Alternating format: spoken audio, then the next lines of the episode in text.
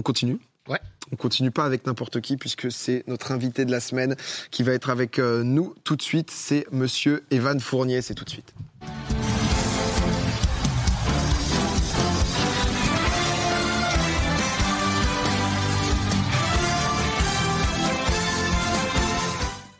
Et ce soir, on a une star internationale de sa discipline. On peut applaudir.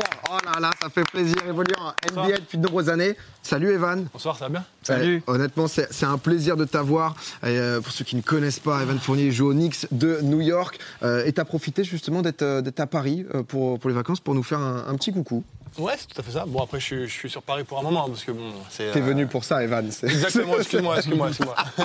Non, je rigole, non, mais vraiment, merci honnêtement. Ça fait trop plaisir euh, que, tu, bah, que tu sois passé. Merci de me recevoir, c'est très gentil. Euh, alors, si, si jamais, donc, Evan, 29 ans, actuellement au Knicks, passé par les Celtics, Orlando, les Nuggets de Denver, 79 sélections avec l'équipe de France. Déjà, honnêtement, juste bravo. C'est c'est quand même un parcours ouf.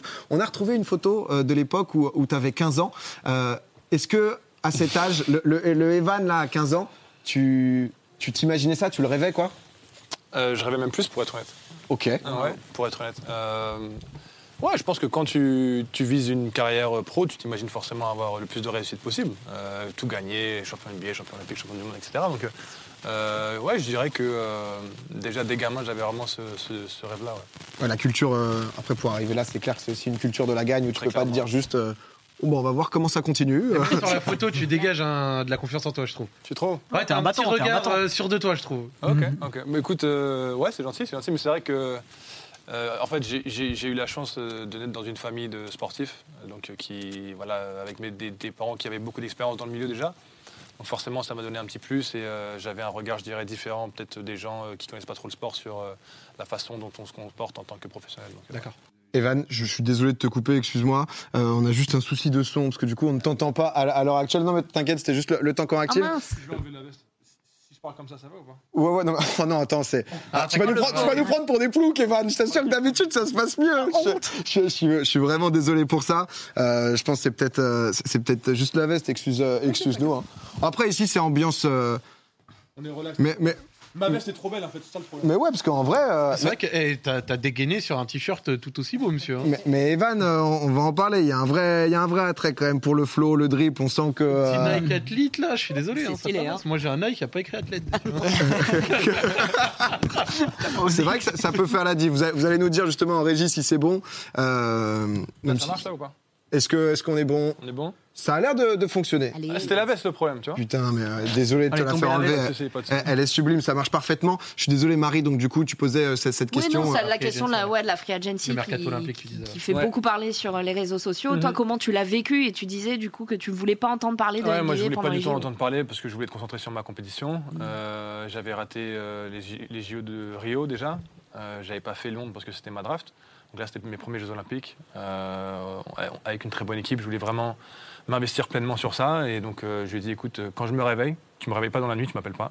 Quand je me réveille, parce que le match était à 20h, et euh, donc je me suis réveillé vers 8h30. Et c'est là où mon agent m'a présenté les options. Et c'est là que j'ai pris euh, 30 minutes pour un peu me poser, réfléchir. Et là, j'ai pris ma décision. Mais Ouais, je pense que c'est important d'être investi pleinement. C'est là où, quand tu mélanges un petit peu les sujets, c'est là où ton énergie, elle est, elle est ailleurs. Et moi, je, je voulais pas ça.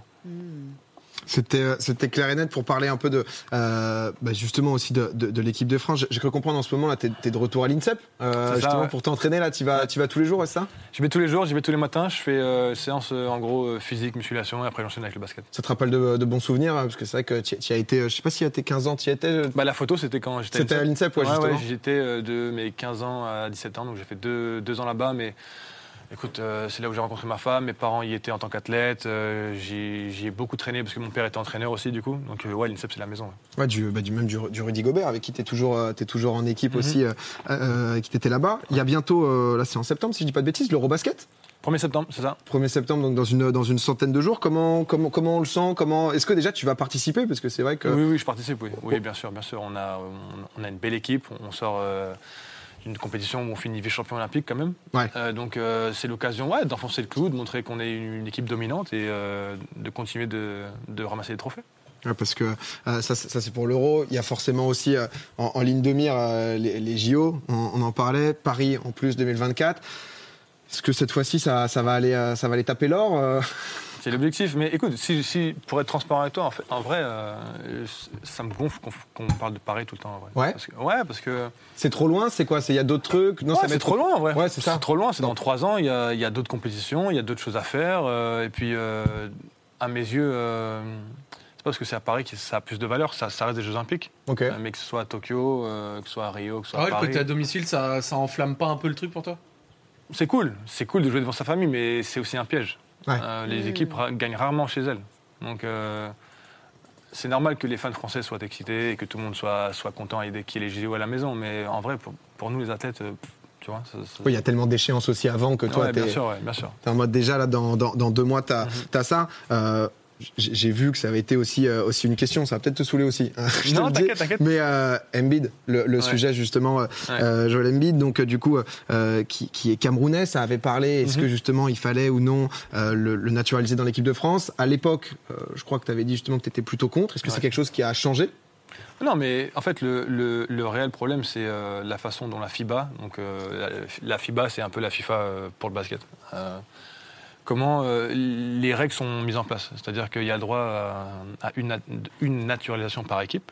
Donc euh, là, par exemple, l'Espagne est en train de faire des démarches pour, euh, pour prendre un Américain euh, qui joue même pas en Espagne. On a vu ton tweet, ouais, justement, Ouais, il y a ouais, deux ouais, jours. J'ai trouvé ça marrant, mais bon, c'est ouais, juste qu'en fait, pour moi, le problème, c'est- la règle. Après, tout- toutes les équipes le font, tu vois. Toutes les équipes le font. Euh, c'est clair que Embiid, c'est un joueur exceptionnel. Euh, c'est sûrement le meilleur euh, poste intérieur euh, au monde. Donc forcément, euh, quand un joueur veut jouer pour ton équipe, c'est y réfléchis à deux fois. C'est Ouais. normal, c'est normal. Mais euh, de toute façon, la question se pose pas maintenant parce que là, mal- malheureusement pour lui, il est blessé, il va se faire opérer, donc quoi qu'il arrive, il, il pourra pas euh, jouer avec nous quoi qu'il arrive cet été. Donc euh, c'est une question qu'on se posera dans le futur. Et pour toi, le réel souci, c'est la règle elle-même. Genre le fait qu'il y ait des gens qui n'aient pas forcément de rapport, lien, parenté, émotion, ou même d'avoir vécu, ou histoire, qui puissent représenter du coup un pays. Genre, ça va à ton Bah, ça dans, le meilleur des mondes, euh, il, il faudrait que vraiment les, les- les- les joueurs qui portent le maillot de l'équipe nationale soient, ouais, et- et soient, soient- soient vraiment issus du système fédéral. Euh, je pense que c'est la, meilleure option. Après, comme je t'ai dit, le problème c'est que la FIBA permet d'avoir une naturalisation par équipe. Ouais. Euh, et donc forcément, les équipes prennent. par exemple, quand, on joue la Slovénie en demi-finale des Jeux Olympiques, leur meilleur intérieur, il s'appelle Tobé. Euh, c'est un, Américain qu'ils ont recruté euh, deux mois avant. Et ils lui ont donné un chèque, ils lui ont donné un passeport. Non, Oui, ça dénature le principe Ouais. même au final des Ouais, compétitions. Ouais, tu vois ce que je veux dire. Donc, euh, Surtout les compétitions c'est- nationales. c'est ça qui est dur sur un cas comme Embiid, c'est que c'est un peu du cas par cas. Il y a, il y a des joueurs, il y a des équipes où euh, il, y a, il y une certaine histoire, il y a, il y a un certain passé commun. Il y a un joueur, par exemple, qui était américain, qui a joué euh, il y a de nombreuses années pour l'équipe de France. Tarek Kirksey, sa femme était française, son, son fils était français, il a joué longtemps en France. Tu vois, c'est un peu du cas par cas, donc c'est pour ça que c'est une histoire qui est assez compliquée au final. Ok. Ok, non, mais merci en tout cas ouais, pour, euh, pour les précisions. Même, euh, même les gens se demandaient. euh, un truc qui est assez particulier avec toi et honnêtement appréciable, je trouve, dans, dans le monde du sport et tout, c'est que t'hésites pas euh, à, prendre, à prendre ton téléphone, à envoyer du tweet. Euh, on, on avait vu, on en a parlé là justement par rapport à la règle de, de la FIBA sur, sur les Espagnols. Avec le, le- je crois que c'est le meneur de jeu, non C'est ça C'est j'ai- ça, c'est un meilleur de jeu. ouais. euh, J'ai plus le nom.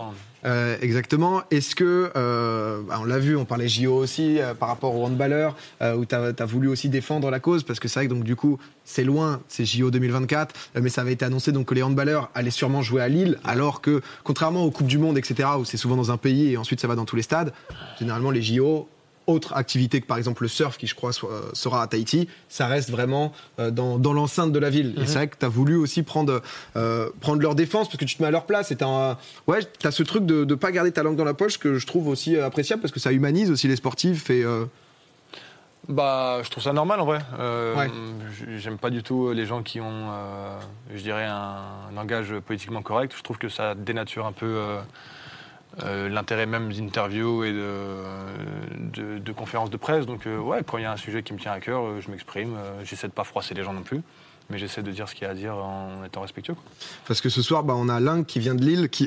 Oh, mais, mais- mais je t'en veux ça aurait pu- ça aurait pu être n'importe quelle autre ville dans ce week Là, mais pour le coup, en plus, Lille, Lille, Lille, on a fait un championnat d'Europe là-bas. Ouais. Et on a joué au stade de Geoffroy Guichard où ils ont vraiment mis ça en disposition basket. C'était- Oh, ouais, non, ouais, t'inquiète, pardon, excuse-moi. T'inquiète. Je Euh, m'étais dit. hein. Geoffroy Guichard, je. Saint-Étienne. Saint-Etienne. Saint-Étienne, ouais, je, ouais, je suis parti- t'inquiète, t'inquiète, je c'est suis parti en live là. C'est normal, c'est normal. Et, euh, et au final, c'était une compétition, c'était c'était magique. C'était un de mes meilleurs souvenirs basket parce que j'ai jamais vu autant de monde dans une salle. C'est juste que là, on parle de Paris 2024, pas, pas France 2024. Quoi. Et donc, euh, forcément, tu, tu veux faire la compète à Paris, quoi. C'est normal. Non, c'est ça, c'était pas une idée de- d'offenser, juste pour préciser, parce que euh, c'est vrai que les, les champions ont pu, euh, certains Lillois, le, le- le prendre comme ça. Marie, tu voulais poser une question Euh, j'ai ouais, j'ai une question justement sur le fait de rebondir quand tu parles de, de politiquement correct, etc. Dans le, le basket, il y a quand même une starification des, des athlètes. On le voit ne serait-ce que dans le public, mais aussi euh, les athlètes qui ont des, bah, des prises d'opposition, euh, qui sont aussi individualisées, euh, etc. Est-ce que ça c'est vraiment propre au basket ou est-ce que c'est plutôt à l'américaine? Et d'ailleurs, deuxième question. Comment le, le français que tu es euh, eh ben, évolue aussi euh, sur le continent? Est-ce que l'empreinte Tony Parker elle est toujours euh, présente dans, dans les esprits? Ou est-ce qu'aujourd'hui c'est une nouvelle, une nouvelle génération, une nouvelle page qui s'écrit? Hum, Il y, a- il y a beaucoup de questions là. dans- Quatre questions. Alors, éc- écoute, pour te répondre, l'empreinte des Français en NBA, en, en vrai, il y en a plusieurs. Euh, parce que avant Tony et Boris, il y a eu Tariq Abdelouad, qui a, qui a sûrement été l'un des premiers Français à vraiment faire son trou en NBA et à jouer. Euh, ensuite, il y a Tony et Boris qui sont arrivés. Ensuite, euh, il y, a, voilà, il y a- plusieurs joueurs qui ont un impact. Ensuite, il y a eu, Nico. Et euh, après, euh, euh, Rudy, moi-même. Et puis là, il y a des plus jeunes. Et donc, en fait, de génération en, génération, vraiment, il y a, il y a un vivier français qui arrive en NBA, qui arrive à faire ses preuves. Et donc, euh, maintenant, euh, je dirais qu'il y a un intérêt euh, très fort des scouts NBA sur le championnat français pour les jeunes. Et ça se voit dans nos équipes de France, parce qu'on fait des résultats. Donc, euh, en vrai, c'est un peu une tradition qui se perpétue, où, euh, on, essaie vraiment de garder le, basket français euh, au, plus haut niveau possible. Et par rapport euh, aux médias américains, c'est un peu, comment dirais-je, la masse, les trois quarts des joueurs américains, je dirais, ils font vraiment attention à ce qu'ils disent Ouais. euh, en interview, parce qu'il y a beaucoup de, de, mé- de médias training. On, on fait beaucoup, beaucoup de médias training. C'est des médias qui sont, enfin, c'est des, des trainings qui sont obligatoires dur- durant l'année. On n'a même pas le choix. Et donc, euh, ouais, ils, ils essaient de nous expliquer un petit peu, en gros, qu'il faut euh, vraiment. euh, Il faut dire quoi. Ça chier rangs, ou... etc. Pas trop débordé. Genre, est-ce que c'est grâce. Enfin, ça, ça, ça transforme les joueurs en robinet d'eau tiède ou c'est. Alors, je pense qu'il y en a pas mal qui, pour être honnête, sont pas à l'aise devant un micro de toute façon. Donc, ça les arrange. Euh, Ils n'ont pas forcément envie de se livrer, euh, ce qui est compréhensible. hein. Ouais, bien sûr. Euh, c'est pas fait pour tout le monde. plus, aux États-Unis, tu sais, il y a match tous les deux jours. Donc, euh, il y a littéralement une caméra sur toi tous les jours, après entraînement, tous les jours après les matchs. Donc, en gros, franchement, des fois, à la fin, c'est un peu saoulant. Hmm. Mais euh, il y a des joueurs qui utilisent un peu leur euh, plateforme, je dirais, comme je pense à un gars comme Draymond Green là, qui vient de créer son podcast. Il y a JJ Redick, où vraiment euh, les mecs ils sont capables, euh, juste avec Internet, bah, de- de créer quelque chose de fort. Il, il suffit qu'ils soient un peu grande gueule comme Draymond et ils arrivent à vraiment faire du contenu intéressant. Les gens regardent et ça se met plus en plus. Moi, je trouve ça bien, perso.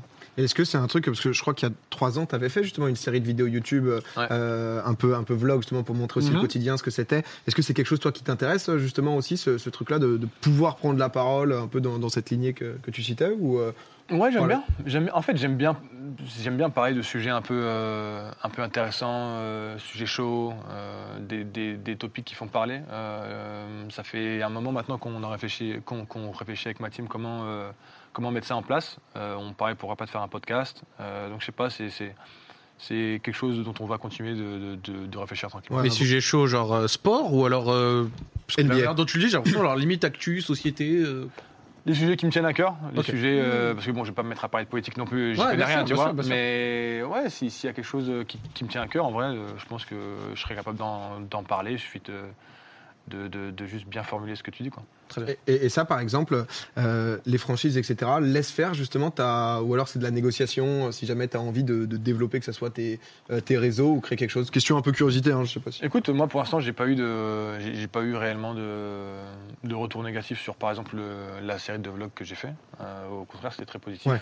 Euh, après, c'est vrai que des fois, si tu dis quelque chose d'un petit peu chaud en conférence de presse, euh, ils, ils te, repre- ils te disent bon, la prochaine fois, fais gaffe, quand même, tu vois. Mais parce Ouais. que, encore une fois, quand tu es dans une franchise comme euh, t'es es sous ce microscope tout le temps. Et donc, euh, un, un tout petit truc peut devenir énorme. Et donc, euh, Ah, c'est une telle institution et tous les propos Ouais. peuvent être donc, justement. il euh, faut vraiment attention. Ça, ça, ça euh, Twitch dans le chat justement, euh, Mm. Evan sur Twitch, etc. si, jamais, j'étais curieux de euh, de savoir via, via ton parcours, etc. Un peu comment ça s'est passé aussi, euh, ce moment où tu as pu rencontrer tes, tes idoles. Mhm. Est-ce que euh, est-ce qu'il y a un moment qui t'a plus marqué justement un joueur, euh, le moment où bah enfin tu as pu être à côté de lui ou autre, où ça a été euh, un moment fort. Ouais, il y, a deux- y a- joueurs où ça a été marquant, c'est euh, Kobe Bryant et euh, euh, MJ. Euh, c'était les deux là. Ouais, bah voilà, MJ. Ah, c'était Wow. sûr, vous avez déjà prévu le coup, bien joué. Ça- MJ, du coup, je l'ai rencontré, euh, c'était une soirée à Paris pour son anniversaire, c'était à l'hôtel de ville.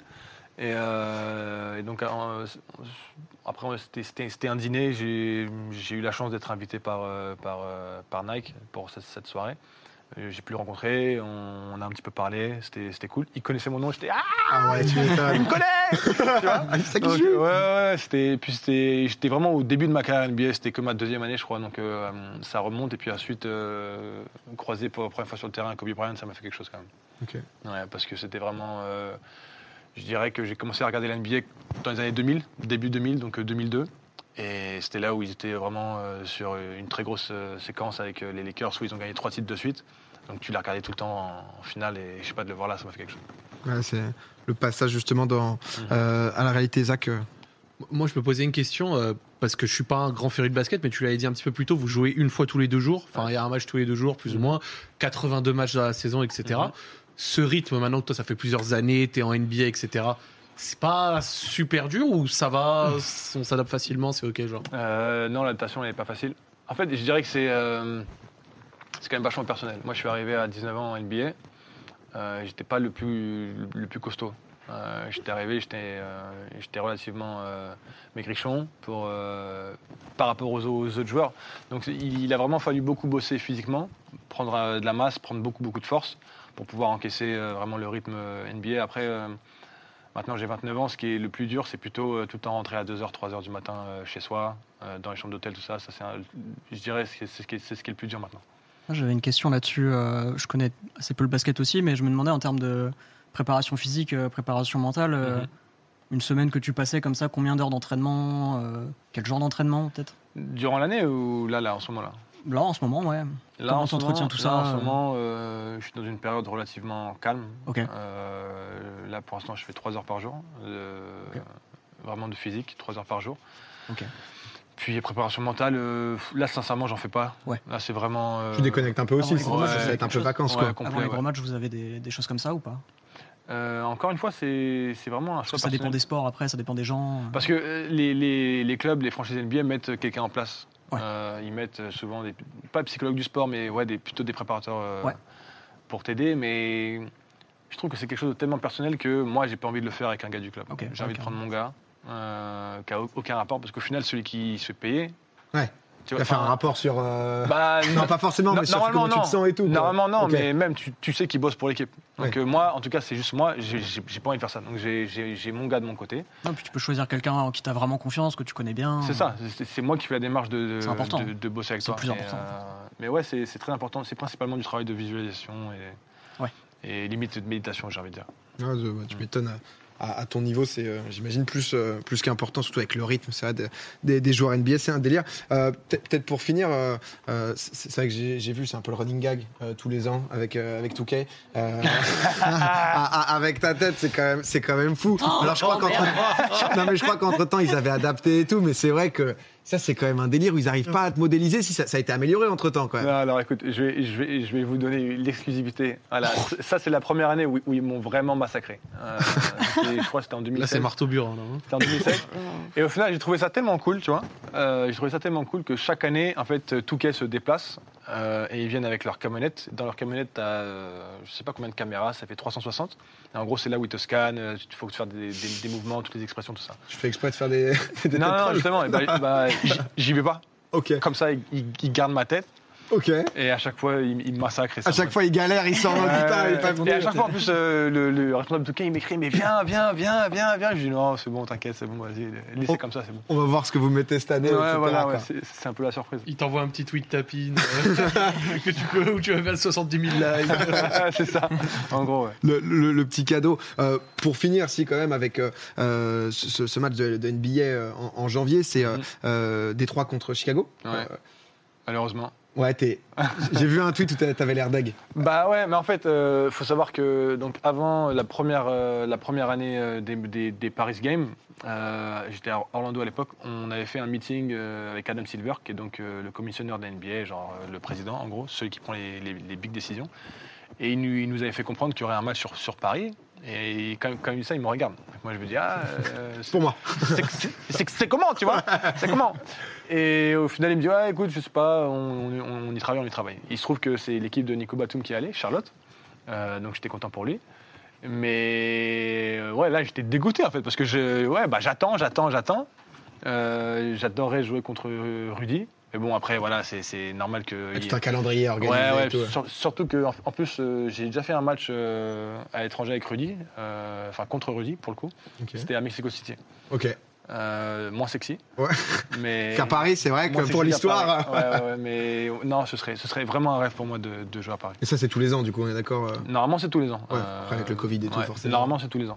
Ok. Non, mais écoute, euh, euh, en tout cas, euh, en tout cas, incroyable, euh, incroyable en vrai déjà de de t'avoir là. C'est quoi qui est prévu? Donc du coup, un peu vacances, toujours bien sûr un peu de un peu de sport et tout. L'échéance en septembre, c'est quand la, la rentrée de la, de la NBA parce que là c'est phase de playoff. Alors, la rentrée de la NBA, en vrai, le- les premiers matchs, c'est fin, fin, fin octobre. Ok. Fin octobre, donc préparation, souvent, c'est un mois avant. Donc, ce sera vraiment juste après ma. Ouais, tu vas enchaîner Eurobasket et ensuite. C'est ça, c'est ça. Ouais. Ok. Bah écoute, euh, honnêtement, on, on vous souhaite euh, le meilleur justement pour euh, bah, pour l'euro quoi. Merci beaucoup. Merci d'aller le plus Ouais. loin et merci beaucoup d'être euh, d'être venu honnêtement. Merci Ouais, énormément. merci pour l'invite. hein. Ouais, merci les gars. Merci honnêtement. Merci, merci. Evan, et puis bah, je te laisse, je te laisse repartir euh, si tu veux. Avec la veste. avec la veste, honnêtement. Tu peux repartir avec. Encore heureux. Euh, Allez, merci. merci, énormément, Evan. Ciao. Ciao. À la prochaine. Quel boss. Un petit prono, j'avoue, j'aurais pu. Un petit prono Du vainqueur des playoffs? Euh, un pronostic. Un prono Euh, je veux dire Boston. Boston Oh, l'ancien, l'ancienne ville. Ancien Celtics. qui- L'ancien Celtics. Euh, putain, on a loupé le check. Putain, moi, je fais le check où il y a ça. J'ai Ah ouais, jamais, c'est vrai. il J'ai était- jamais celui-là. Il était au quad? Ça va. J'ai senti qu'il y avait le truc, mais. euh, Vous étiez pas en phase. ah, c'est la vie. c'est pas évident, mec. Super cool, euh, Evan. Mec, il a un mood, il discute bien, calme et tout, non ça Bah, tu sens qu'il a cette envie, tu vois, sur Twitter ou quoi, de juste pouvoir parler, de donner Mm. son avis sur les différents trucs. Et, et c'est vrai que ça avait Ah un ouais, peu ouais, il, il s'en fout, il a pas peur de. Tu sais, à un moment, il parle de la FIBA et tout, il, il s'en fout. Il, il dit ce qu'il Ouais. pense et tout, c'est beau. Hein. Ouais. Franchement, c'est cool. Non, je trouve que c'est nécessaire, tu vois, bah, Zach, toi aussi, tu, tu consommes beaucoup Mm. de, de sport et tout, et c'est vrai que, que ça soit les interviews ou quoi, au bout d'un moment, c'est quand il y a que. Mais, mais je crois que c'est euh, justement le jeune, j'ai plus le nom exactement, euh, Webiyama, je sais plus exactement le prononcer, mais un jeune français, Ouais. euh, justement, qui est aussi euh, fu- futur, Mhm. futur pépite, futur pépite, Wembana Banyama, pardon, qui, qui lui aussi, je crois, je le voyais déjà en conférence de presse et tout, il était déjà en place, déjà chaud, futur crack, ça. Mais en même temps, parce que dans le sport, il y a déjà deux problèmes, si je peux en rapide, dans les interviews. C'est déjà le format télé, Mm. où c'est très rapide, Ouais. très lent, t'as peu le temps de Il faut la développer. punch, quoi. on te coupe, c'est relou. Donc euh, déjà, t'as ça qui est limitant.